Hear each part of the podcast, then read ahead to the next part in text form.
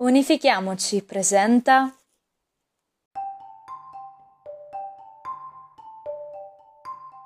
Ciao a tutti, io sono Federica e conduco la rubrica di pillole di psiche e scienza. In questo secondo episodio parleremo di errori, senso di colpa e autostima.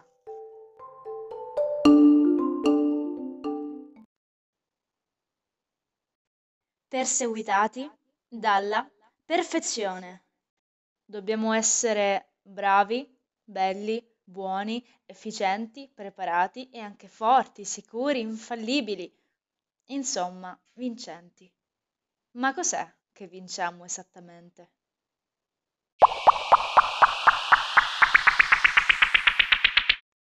Sbagliare non ci è concesso. Quando naturalmente lo facciamo, il risultato è come sentirsi travolti da una serie di pensieri negativi. Quando non si è ancora maturato abbastanza stima di sé, si traducono in enormi sensi di colpa, prima ancora di aver analizzato stoicamente la situazione appena capitata. Molte volte il pensare comune consiste nel credere che non sia avvenuto un normale incidente di percorso, bensì ci si sente frustrati, amareggiati, perché si ritiene di non essere all'altezza. È da qui che si va avanti formulando delle tesi che, sostanzialmente, si basano già in partenza da un errore. Ciò di cui sto parlando prende il nome di teoria della mente.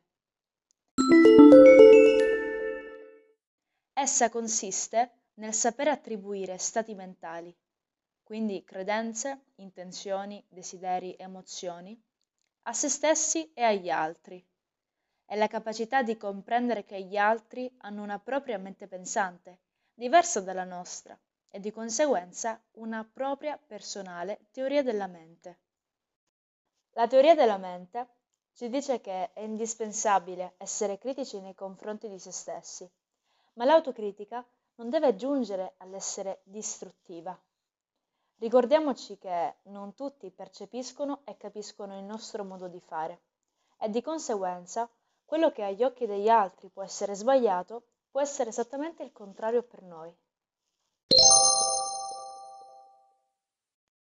Indispensabile ingrediente per vivere bene è l'autostima. Il vero significato di questa parola molte volte viene travisato.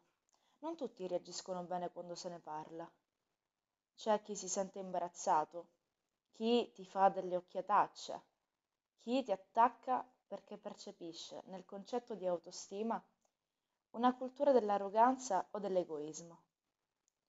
Una spiegazione potrebbe essere che l'autostima è in verità un concetto anglosassone, che ha le radici addirittura con qualche aspetto del protestantesimo, mentre noi in Italia abbiamo a che fare con tutt'altre culture da una parte il cattolicesimo, basata sull'umiltà, la provvidenza, la moderazione.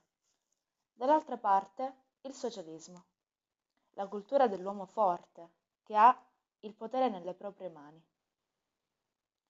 Una persona, invece, può allo stesso tempo avere sicurezza di sé e avere umiltà e moderazione ed essere una persona aperta e rispettosa delle altre religioni e culture in generale. Infatti, autostima non è niente di tutto ciò. Autostima è la somma di quanto ci sentiamo capaci nelle aree più importanti della nostra vita. È l'insieme dei giudizi che l'individuo dà di se stesso. Se l'autostima manca, di conseguenza si blocca ogni azione, perché non c'è un pensiero abbastanza forte per sostenerla. Una costante paura di sbagliare può essere causata dall'ansia di essere perfetti agli occhi degli altri. Quando condizionati dall'approvazione degli altri, ad ogni piccolo errore l'autostima può calare, così come la voglia di agire. Chiediamoci Esiste una correlazione davvero stretta tra agire, fare, muoversi e il significato di errore? Errore deriva dal latino errare, che i latini identificavano col significato di andar vagando senza sapere dove. Possiamo quindi intendere tale vocabolo come un allontanamento dal vero, dal giusto, dalla norma, in funzione di ciò che precedentemente si era pensato.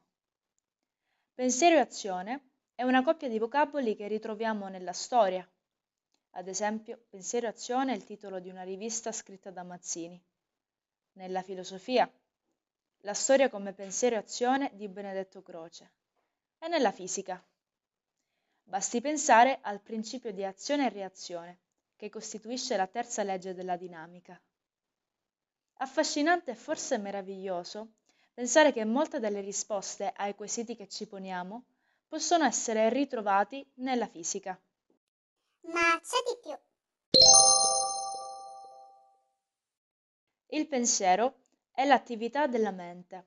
Si manifesta nella formazione delle idee, dei concetti, dell'immaginazione e del giudizio.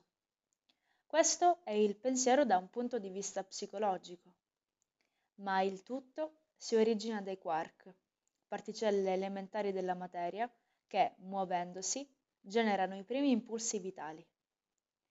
Colpiti da sollecitazioni esterne, i quark devono combinarsi per riportarsi in asse. Il pensiero è perciò la creazione degli adattamenti per ogni esperienza nuova che facciamo e che scombussola l'equilibrio di base. L'attività del pensiero avviene quindi dentro lo spazio cellulare. Genera un meccanismo che sceglie quali proteine produrre, al fine di usarle per attività fisiche e mentali, in un tempo prestabilito. Gli errori sono dunque il frutto di riflessioni scorrette, conseguenti a ragionamenti effettuati senza un'adeguata verifica logica. Commettere un errore è ciò che probabilmente ci distingue da una macchina perfetta, ciò che rende l'essere umano tale.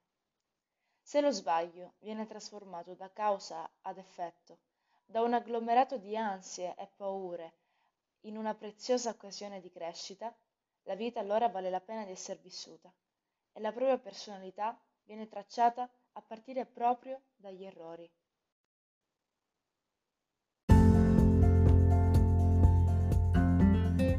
Gli strumenti, intelligenza e volontà, sapientemente usati, trasformeranno la paura di sbagliare in un concetto utile e proficuo, la possibilità di migliorare, restituendo così dignità e valore al commettere sbagli alla sua reale e umana esistenza, una componente legittima della nostra vita, che può e deve essere trasformata a nostro vantaggio.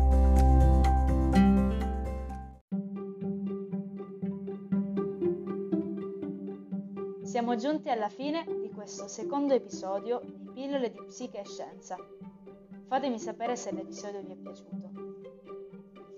Segui Unifichiamoci Podcast, letteralmente la voce degli studenti, qui su Spotify e su Amazon Alexa. Ciao, alla prossima!